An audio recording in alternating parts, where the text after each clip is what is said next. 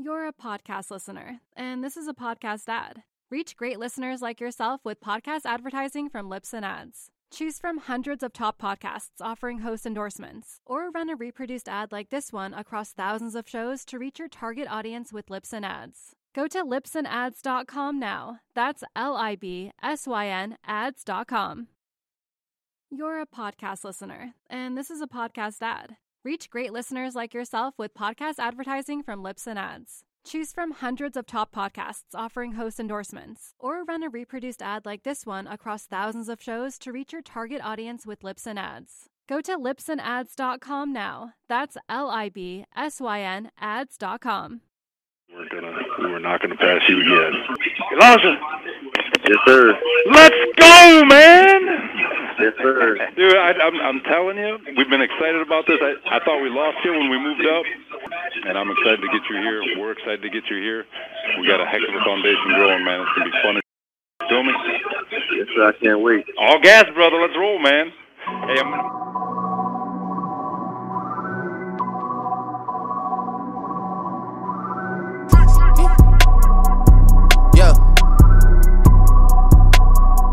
What's going on, everybody? Welcome back to the Turn the Jets podcast. I'm your host, Will Parkinson at Will Paul Levin on TikTok, Twitter, and Instagram. Quick, uh, quick little segment here before we get into the Lindsey Jones interview of the Athletic and president of the Pro Football Writers Association. Um, you know, we Jamison Crowder today. We will talk about it in the pod a little bit, but officially the Jets are going to restructure Jamison Crowder's contract. We broke it down for you. I broke it down for you a little bit last pod on some of the options they went with, and I thought the most likely option is exactly what happened. I've been talking about this for a little while now, and um, I just think it was the best thing for both parties that the Jets can restructure, get some cap space available, especially the position where they are pretty deep, and then they're able to now allocate some of that money. Maybe it's a Morgan Moses, maybe it's a backup quarterback like Nick Foles, um, it's a corner like a Richard Sherman, Steven Nelson, Brian Poole, um, and then carry some cap space over and potentially Marcus Maye extension, but. Um, all those things go into it. The Jets are going to have, you know, retain Jamison Crowder, who's been in their best offensive player for the last couple years, a guy that is obviously replaceable, but is a guy that's you know still an added addition. Will be great for Elijah Moore. Will be great for Braxton Berrios, Denzel Mims, Corey Davis, this young receiving core, and he'll get to enter free agency at age 28 um, and get one big one you know bigger deal before he gets uh, before he gets over 30. Um, you know, we'll get into the interview with Lindsey Jones right now. Just want to give that update. I think it's a good move on both parts. The Joe Douglas has continued to show he's ruthless in his aggression, you know, towards getting contracts done. He's been, you know, strong in that sense. He's not overpaid guys. He's been able to restructure both Alex Lewis and, and Jamison Crowder this offseason. He's been able to get rid of other contracts like Le'Veon Bell. Um, you know, obviously is one Henry Anderson, and other guys that come to mind. Um, so you know, a lot, a lot kind of going on here, but I think the Jets made the right move today in, in restructuring Jamison Crowder. He'll be a free agent in 2022. The Jets will get him in a number. We'll, we expect to see, I expect to see that number coming in around six to seven million dollars, probably mostly fully guaranteed with incentives. Um, and yeah, we'll get into this interview. Lindsey's Lindsey's great, and I think you guys are going to really enjoy. What's going on, everybody? Welcome back to the Turn the Jets podcast. I'm your host, Will Parkinson, at Will Paul 11 on Twitter, Instagram, and TikTok joined by a very special guest today, the athletic Lindsey Jones, by Lindsey Jones on Twitter, the Athletic NFL show. Um, she's joined by Robert Mays as well on that show, who we've had on the pod before. And um, she got a couple of big pieces coming out, one on vaccines and in the NFL and things like that. Lindsey, how you doing today? I'm great. Well, thanks for having me. You know, excited to have you on. Obviously, um, kind of in that interesting period in the NFL schedule where there's always news, but at least for right now, it's slightly less uh, hectic than it's been the last couple months and before we get into training camp. But how's uh, kind of everything been now integrating back into you know it's going to be like a normal season again yeah i mean hopefully it'll be a normal season. I think the one thing that we didn't mention i guess i should have told you this before so i'm also the president of the pro football writers of america um, which is the NFL Writers Association, basically. Glover. So, uh, yeah, with Bob Glover, who uh, New York legend Bob Glover, who just won our Career Achievement Award. That was really, really fun because uh, we got to kind of prank him. We got to like pull off a big surprise, which was the highlight of my week by far. So, um, but so part of my PFWA responsibilities right now is, you know, really just I mean, I want to say it's negotiating, but we don't technically have a seat at the table. So it's just a lot of conversations about what 2021 is going to look like and what it's going to mean for media access. So I'm doing a ton of reporting for my regular job, but I feel like I'm spending, you know, 15 or 20 hours a week these days talking to people with teams and the league and the Players Association just about, yeah, trying to get back to normal because yeah. we're, you know, while I have appreciated how familiar we all are now with Zoom and it makes things like this possible where you know we can do podcasts like this and actually see each other and you know you can reach out to more people for reporting purposes i'm super ready to just get back and actually speaking to players and coaches and staff members in person as quickly as possible and hopefully in the locker room at yeah, no, it's 2021 uh, you guys haven't seen the Bob Glover, I think it's pretty awesome. He's one of the first guests of the podcast. oh, great. um, went to high school with my dad, and, uh, whatever. So um, it's pretty awesome. You can legitimately say that you have been reading Bob. My entire you grew life. up reading Bob, which yeah. a lot of us we all joke. It's kind of like a fun running joke, but like you legit have been reading him. Yeah, you no, it's funny. You're talking about like the '90s came on, and I was like, I was four years old. I was like the first like team I remember watching. He was like, yeah, I was in the peak of my career. Like I was like entering the peak of my career. It's just funny to think about. But no, I think everyone kind of was hoping um, even if you notice a lot of the NBA games right now in the playoffs, the ones with the Masters in the stadium, the energy is just so different. You know, to feed off the crowd, not have to watch the game where they're watching the exact same thing we are.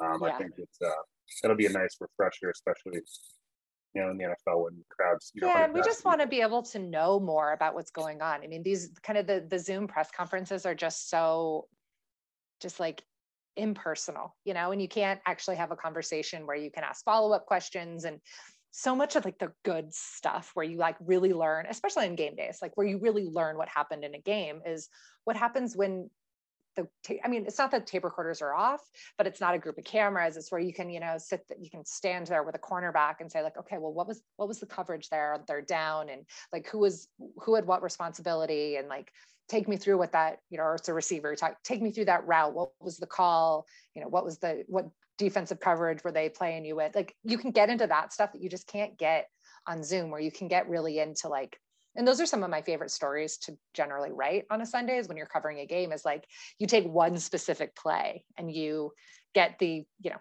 eight or ten guys about that exact play from both sides. And you just can't do that kind of stuff over zoom. So we're just really hoping that you know by this fall because it's not it's not really about like us you know like i like having that access. It helps me do my job better.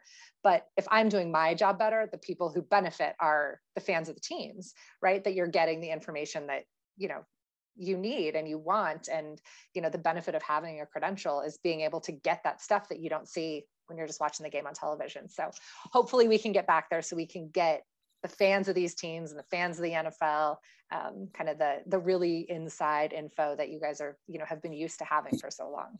I know. I think I'm excited for 2021 as as thinking the season as a whole, being in the stadium, it's whether it's media availability, whether it's as a fan, tailgating, all those types of things. One person I think everybody's very excited to watch play football this off uh, play this fall is Zach Wilson. Yeah. Um, for whether you're a Jets fan, you're hate the Jets, whatever, it doesn't matter. It's you know he's an exciting, polarizing prospect. Um, couple questions for you. One, what have, what's been your what was your take as you know him him coming out? Do you think like Jets made the right pick? Obviously, it's too early to tell if he's actually right. Yeah. But he, what has been the vibe that you've got? You know, watching some of these clips people posted all over the internet already so far. Zach Wilson during OTAs. Yeah, I mean, he was just such like a clean prospect. Like it was. This was such an interesting draft process or draft class because there were so many really good quarterbacks, and Zach Wilson was probably the guy that we talked about least of that whole group. Um, Trevor Lawrence was probably the least talked about, least buzzy number one overall pick because it was just so clear that he was going to be the number one overall pick, and there there wasn't really you couldn't really nitpick anything with his game. But then when the Niners made that trade up to three. All of the focus shifted to what was going to happen with the Niners because we knew that Trevor Lawrence was going number one.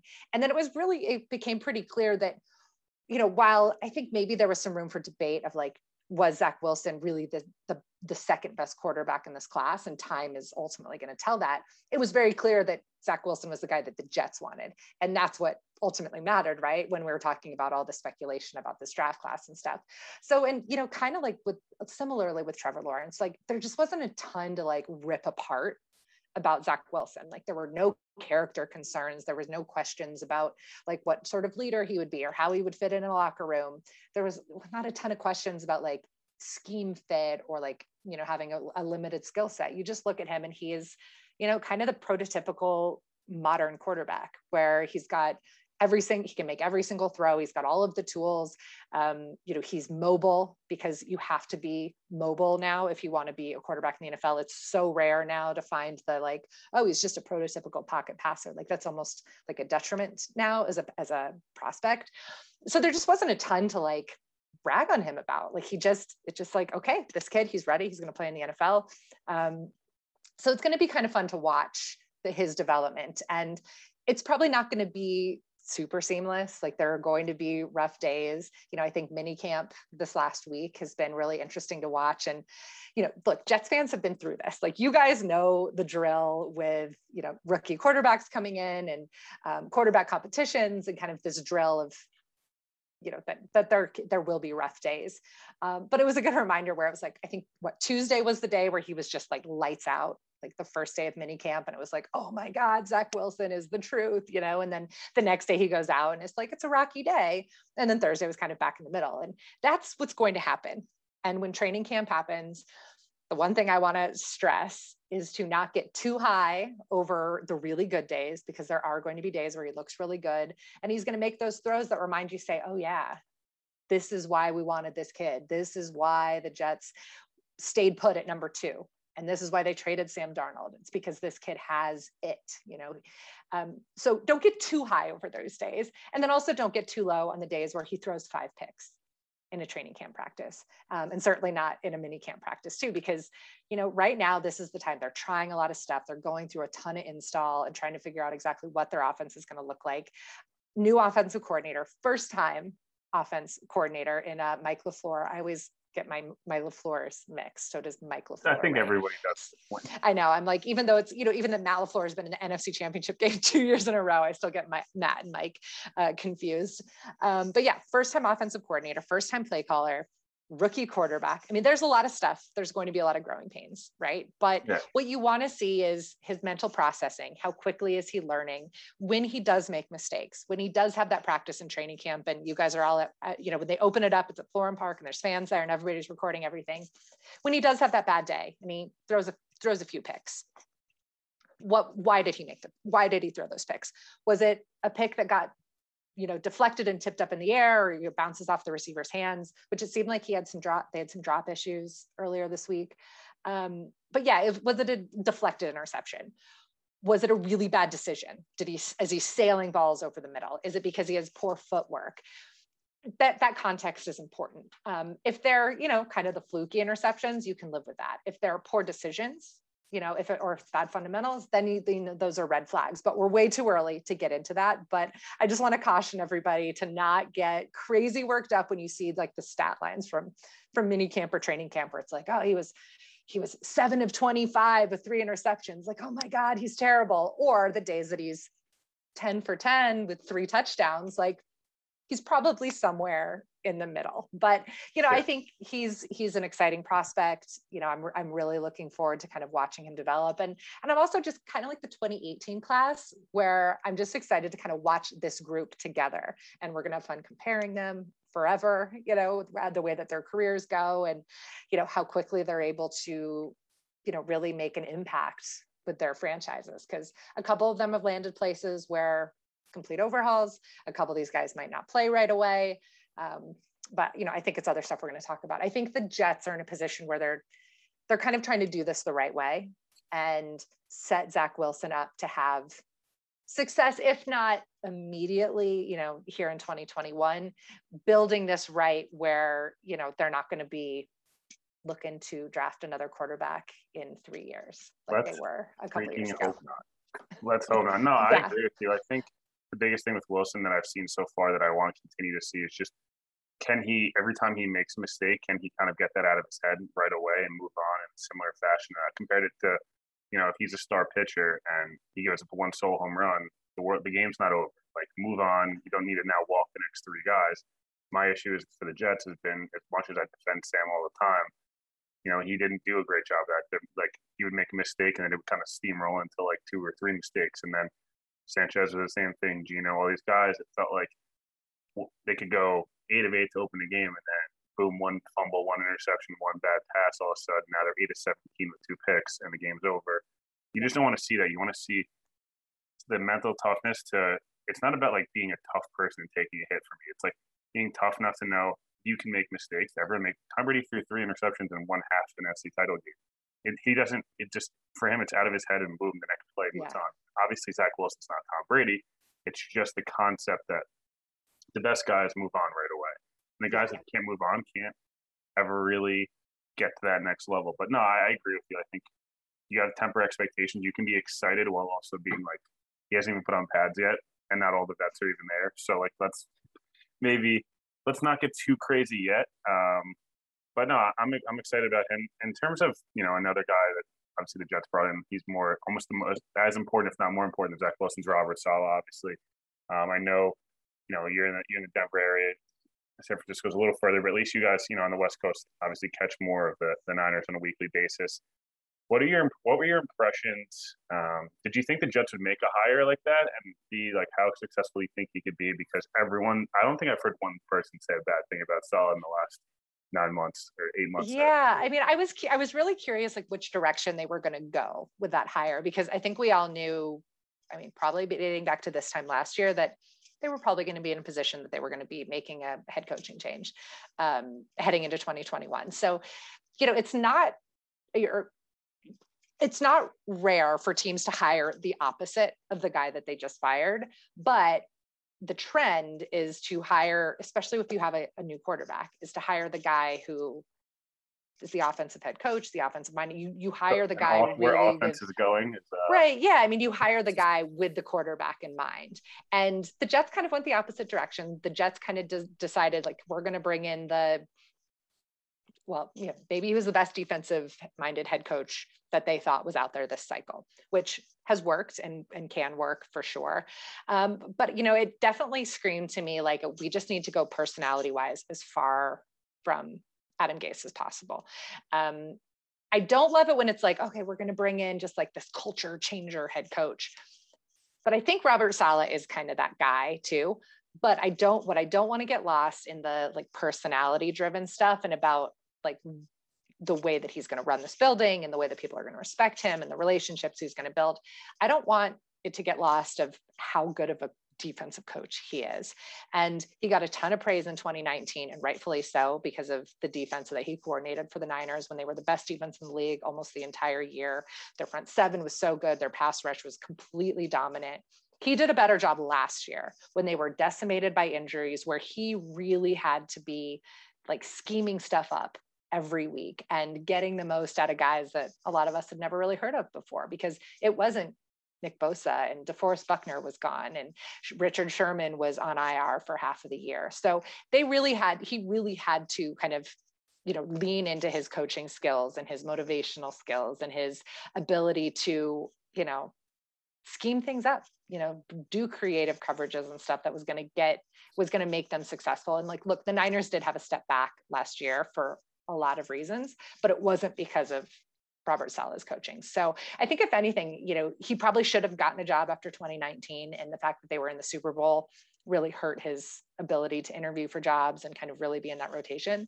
But it was like a no-brainer that he was going to get a job this cycle and he uh, he ended up I think in a really good spot where you know, I hope they're going to be patient with with him, you know, more patient than they were with Adam Gase. But I don't think Adam necessarily deserved the patient de- deserved a lot more patience. I mean, he was a second time head coach. I think it was maybe probably not the best hire to begin with a couple years ago when they when they moved on and, and hired Adam Gase. Um, and I say this as somebody who has covered Adam for a very long time and personally like have a good relationship with Adam. We've known each other because I, I live in Denver, so I've known him since he was he came in as a wide receivers coach, I think in 2009.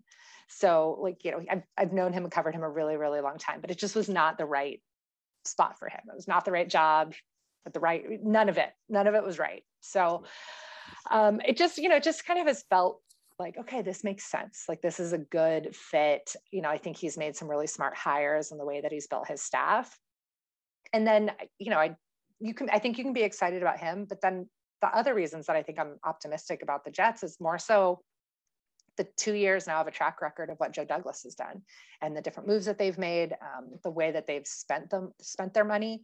Um, I think you can maybe sometimes question the value, you know, the the, the value of trading up again in the first round. Like maybe the value wasn't the best, but I don't think you can argue with the player that they got. You yeah, can look at some of the free agency contracts where it's like, okay, maybe maybe that that is a lot of money for Corey Davis or that is a lot of money for Carl Lawson.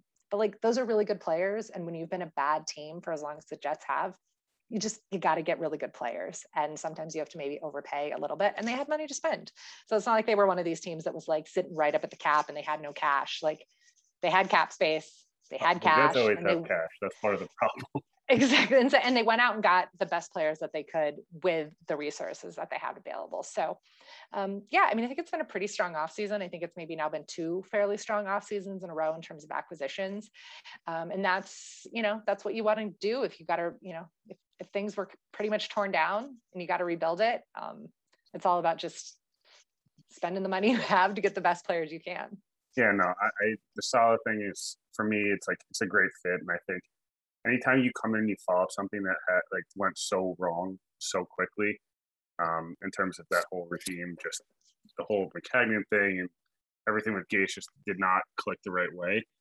When you bring in a guy that's all positive energy, all excitement, like I mean, I think as fans, sometimes people overreact to how, you know, oh, they're at the Islanders game and then, you know, the whole team's, you know, crushing beers and Dan Feeney and the whole thing, which is super exciting. But I think there is something to that. And I think when you're not a good football team and you start to have this, they've been, I mean, the season's been over by October for two years in a row. And it's been like, you know, we talk about how good you mentioned Saleh's coaching performance this year based on, you know, the amount of injuries and being able to kind of out scheme some of the lack of talent. It felt like the Jets kind of did the opposite. Like if the guy got hurt, it was like, oh, the game's over. They can't win this week. Um, and I think that's something that's super imperative for them going forward. If you know, even if their roster, they don't have the best roster in the league, they don't they have the worst roster in their own division. Just in talent, you know, so far, obviously, it'll continue to get better. But you know, you want to have somebody that's going to elevate you, not you know, and be able to kind of endure crisis and and you know make the best of it. But um, you know, kind of transitioning to that, where do you? I guess this is not the easiest question because you don't know who's going to be injured, who's not, you know, what other moves can be made. But what what's like a realistic expectation for Jets fans going to 2021? Is it? I've heard people say, you know, Kyle came on the show and said the Jets need to make they should make the playoffs and they should be a nine-win team. And I've had other people come on and say if they win five games, it's a huge success. Like, is it somewhere in the middle?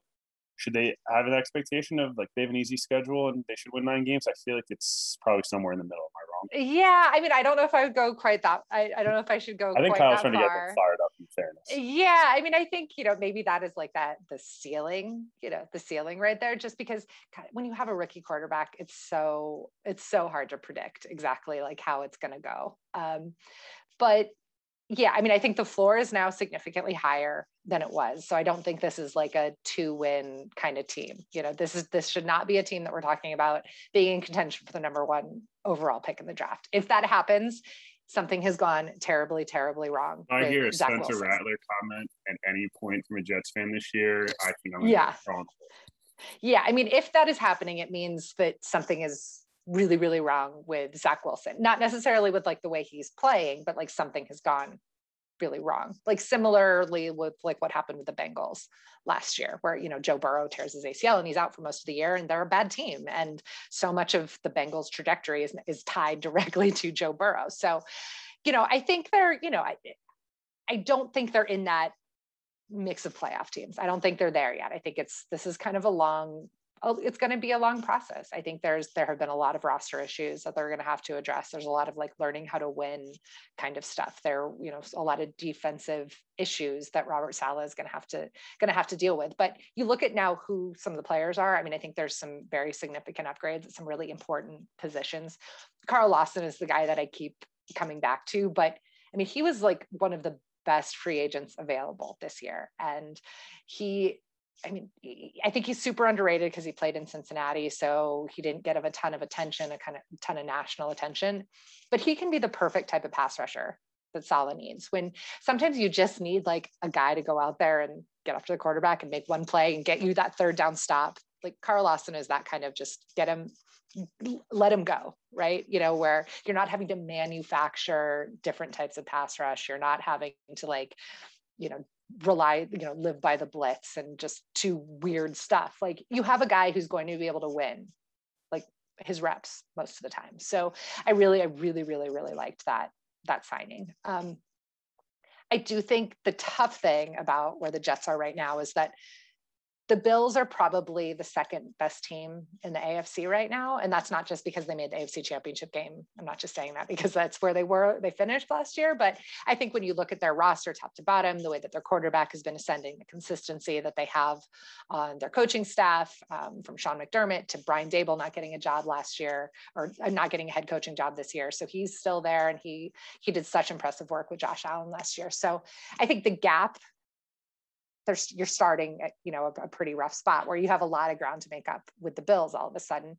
You know the patriots are going to be better this year. I mean i just think that they're not i, I don't know how many down years a bill belichick led team especially when he was very realistic about what happened last year and very clearly was like all right well we're going to fix that. Our roster was terrible. We had nobody who could catch the ball. I'm going to sign 18 tight ends in free agency. And they go out and you know make some moves like that the dolphins are really curious because I kind of look at them similarly, like maybe they're just a year or two ahead of where the Jets are in terms of yes. trying to do this smart rebuild, bringing in the new staff, bringing in the new quarterback, trying to spend on key free agents at key spots. They just might be a little bit more advanced but we still don't know how their quarterback situation is going to work out. I don't think we know enough about Tua. I don't think we learn. It was good that he got to play last year, but I still don't think we know enough about like who he's going to be long term.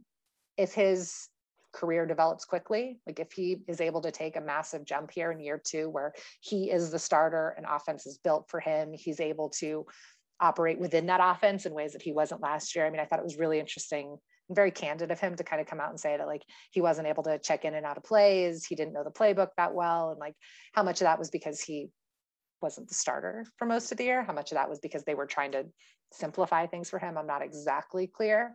Um, but so yeah i mean i think i don't i don't think jets fans would get super mad at me if i say i think they're fourth if we're power ranking the afc east right now but i think they're going to start closing that gap and i think the competition, I think they're going to be more competitive, especially with the Dolphins and the Patriots than they were a year ago. But yeah, no, still yeah. maybe a ways to go to catch up to the Bills. Yeah, no, it's I my like hot take, I guess, is by the end of the year, Zach Wilson be the second best quarterback in the division. I'm not super high on Tua. I haven't been for a while. I like my favorite take I've had recently was Herbert was going to be awesome coming out. I just I'm a diehard USC fan, and he tore up USC twice, so yeah, I uh, kind of fell into the trap. I guess he landed in a good situation. Couple quick things, obviously, before we finish up here. One situation that's kind of looming over the Jets right now is Elijah Moore is this like stud rookie receiver who's balling out, and then you got Jamison Crowder, who's one of the five highest paid slot guys in the NFL with no guaranteed money left. What would you what do you do with Crowder? Because I feel like his value is not as high going into contract year. He's slot guy. He's got a huge contract, so it's gonna be harder to move him. But at the same time, the Jets really have the luxury to be moving off of talented offensive players at this point. I just, it's a weird situation. I'm not really sure yeah. what they're supposed to do. Yeah. I mean, especially when um, that receiver core has been really bad for a really long time. Like they may have, they now finally at least. Chris Hogan, like, oh. he's a oh. professional lacrosse player. wide receiver one last year. Yeah, that's that's rough. That's really really rough. So finally, it's like you could maybe look at the Jets and be like, oh, this isn't the worst wide receiver you know, group in the league. But yeah, I mean, it's tricky. I mean, I, I don't think the Crowder contract was ever like it was never a great contract. I don't think he ever like fully lived up to it at all. I mean, probably didn't even come close to it. Um, so yeah, it's tough. I mean, in this time of year, it's like it's hard to deal those kind of guys. Like if you were going to move on from Jamison Crowder, like you probably needed to have already done that. I mean, they could probably keep dangling him out there up until the trade deadline, which is after Halloween, sometime you know early November. I think last year the trade deadline t- trade deadline was actually on election day, which was a choice. It was a choice that the NFL made. They could have changed it and they did not. Um, they gave all their employees the day off. They were like told everybody like in the league office, like, go vote. It's a league holiday. But everybody who had to actually like pull off the trades. Sorry. Um, That's neither here nor there though. Um, so yeah, I mean, it's going to be a messy situation. It's something that's going to be hanging out there. It's hanging. It's been hanging out there over minicamp when he wasn't around. Um, when he, you're dealing with this contract thing, like the way that the CBA is structured now, like it's not going to be a holdout situation. Like he can't afford.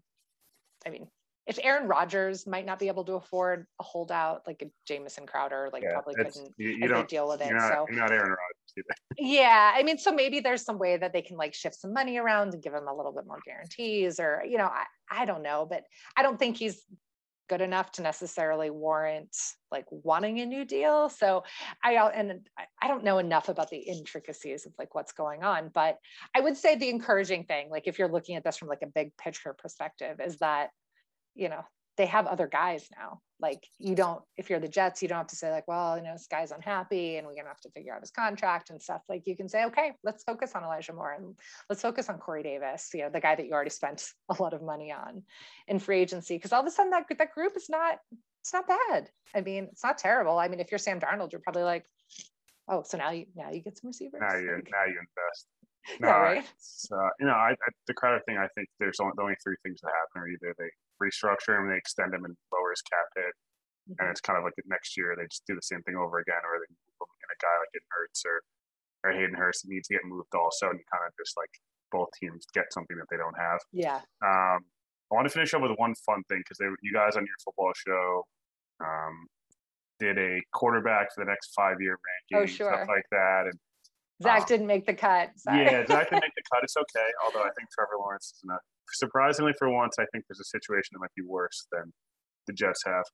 Um, but Dak, I think Dak, you guys had Dak really high. Nate And- Tice yeah, had took him him at at number two. Yeah. So, Yeah. A, what was your reaction for people who haven't seen? And B, like, I mean, I think I have Dak as a top eight, top ten guy, and I think that's really, I think he's actually more disrespected than he should be. But he also makes enough money that he makes, Yeah. uh, you know.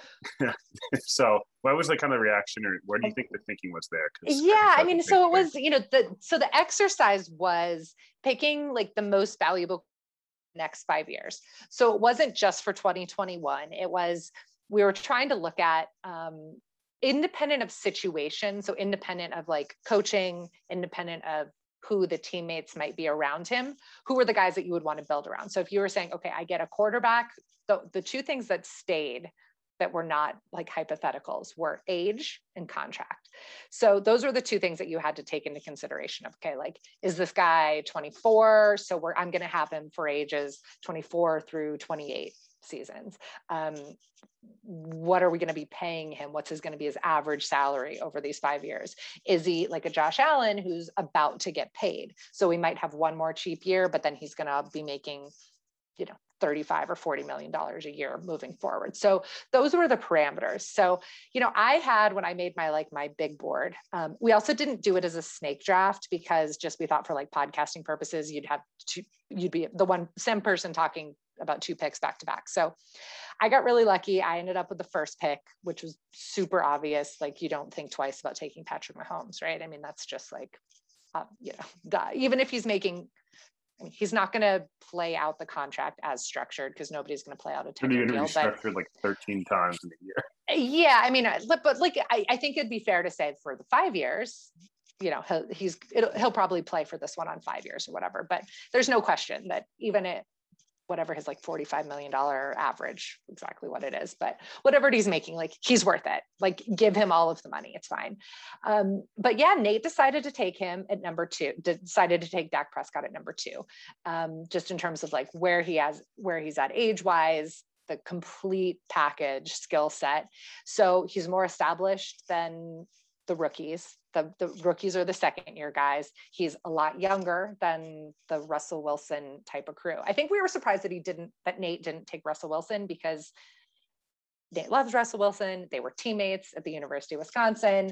Russell Wilson also, at, I believe he's 32, but you know, at a quarterback with a quarterback, like you can take a 32 year old guy, Yeah. so kind of going into his That's still in his very, very much still in his prime. So yeah, I mean, I think we were surprised mostly because um, the contract. So there were a lot of other guys out there that are proven, maybe not quite to the extent that Dak is, but that also aren't making, you know, more than $40 million uh, a year already. So when you're talking about value, but I had him pretty high on my board. I wouldn't have taken him first, but I might have, when it circled back around to me at four, I thought about it. Could, I, I would have thought about it. Yeah. Yeah. The one, the one last thing I want to quickly finish up with here before we let you go.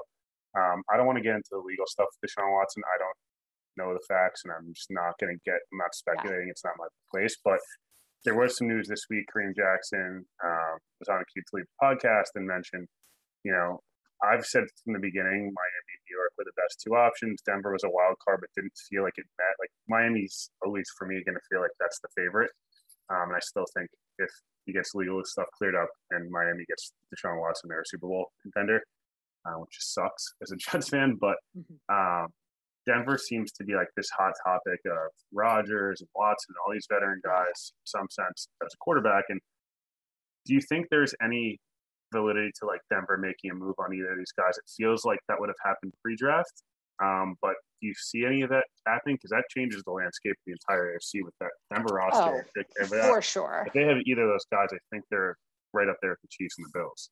Yeah, I mean, I think we have to take Watson like just completely out of the discussion or any of the discussions. And like what we just talked about our athletic football show quarterback draft, we didn't even have Watson on the table because it's you just probably would have gone too based on yeah, exactly. It's just because there's just way too many unknowns. We don't know if he'll even be active this year, if he'll play this year. The, he, he probably will end up on the commissioner's exempt list um, at some point, just depending on the timing of all of that. So yeah, I mean, but but with the Broncos, like they very clearly have an unsettled quarterback situation, and trading for Teddy Bridgewater a couple days before the draft was not the solution. You know, like it's just like it's just a downer. Like I think you know, I remember did some radio interviews and stuff that the week of the draft, and it's like if we're going into mini camp or into training camp, which we now are six weeks away from training camp, and the Broncos quarterback competition is Drew Lock versus Teddy Bridgewater, like something's gone wrong. Something hasn't worked out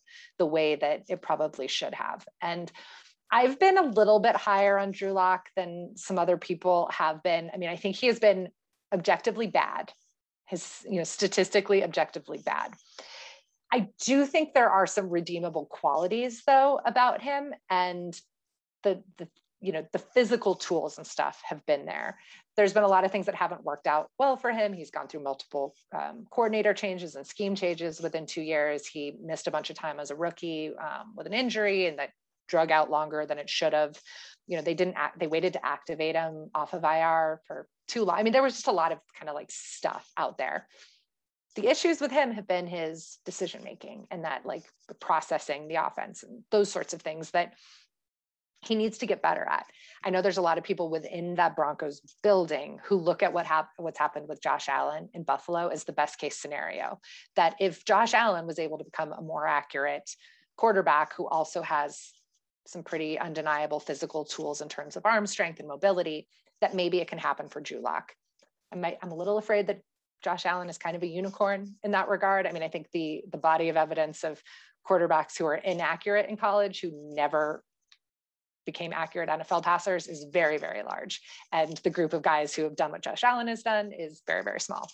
Um, but like, I, I get what Vic Fangio is going to really like about Teddy Bridgewater. That like, oh, he's going to play like ball control and you know, he's, he's going to be safe. He's yeah, but like, it's so boring. Like that roster is so talented. I mean, I know there's yeah. a lot of injuries last year, but like, Courtland Sutton's really good, and like, yeah.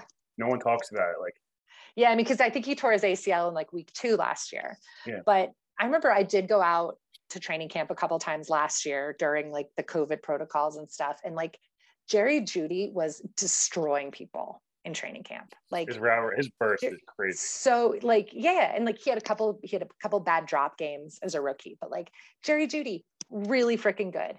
Um, Courtland Sutton was a pro bowler in 2019 before he got injured he's really really good. And i remember him at training camp a couple years ago just like making like legit good defensive backs look like really silly. Um, noah fant really good young tight end. They finally have an offensive line that is not a complete complete question mark.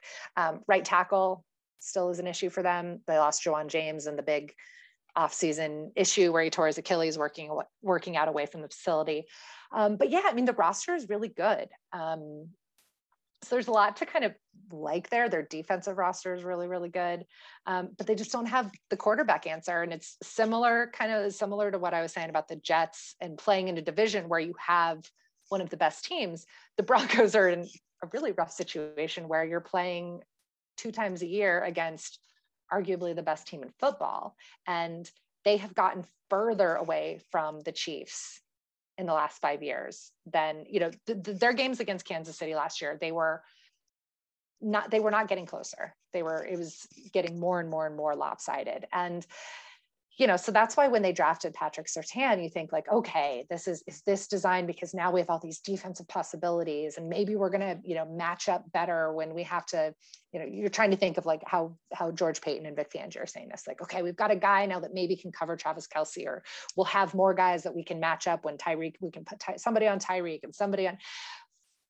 Great, that's fine but does that make you any more capable of like keeping up with the chiefs and like scoring enough points and like making up ground in that division? And that's what i'm not you know i'm not so sure of. And that's why everybody here is just like out of their minds excited about the possibility that aaron rodgers could be available. I think it's a little um i don't want people to get too excited and thinking it's going to happen because i don't think it's going to happen but it yeah. is like it is radio gold and oh yeah my Content, buddies who work in sports talk radio spot, are uh, yeah just in the same spot two months ago and it was like do they trade two and, and 23 for Sean and the whole nine yards but no it'll be interesting to see what happens like the, that division too it's like you know, Derek Carr and Herbert are not, uh, you know, they, like the Broncos are the only team in that division without their quarterback. Obviously, the Raiders or whatever. Yeah, I mean, I don't know what the Raiders like long term quarterback. Yeah, long term, I don't know. But plan Herbert's thing is going to be there. They've kind of been in those trade, you know, rumors for trades. But yeah, I mean, if I'm those, uh, you know, yeah, I mean, if I'm the Broncos, I'm looking at like we got to play Mahomes and Herbert now twice a year, like yeah, both, like, four year games. Like that's, yeah. I mean, Herbert is really, really freaking good. I'm, and I, I don't want to get too excited about the Chargers because it always, we always do this time of year, and then by August, like we'll half their guys games are by a field goal or miss an extra point. Yeah, but I do, but I am very uh, intrigued by them, and you know, just seeing kind of like I think their ceiling is now really, really high. Yeah, no, that's the goal, I guess, right? For the Jets is, you know, at the end of the day, we're out here is just, you know, obviously for Zach Wilson, I have Justin Herbert's rookie year next. I mean, if he has that, that's insane. But it's not even. Yeah. It's just. A, it's just for them to be able to Jets going the next off season. We're talking the same exact time next year. Now it's like the expectation is they should compete within a division, and you have your quarterback, you head coach, and at least you can build around that. So, um, obviously, we really appreciate you coming on. Make sure again you're following Twitter, obviously, uh, you know, the NFL Athletic Show. Subscribe to the Athletic. I do. You're going to get a lot of great content, whether it's Jet stuff, NFL stuff as a whole. They have great baseball, basketball, soccer. If that's what you're into as well.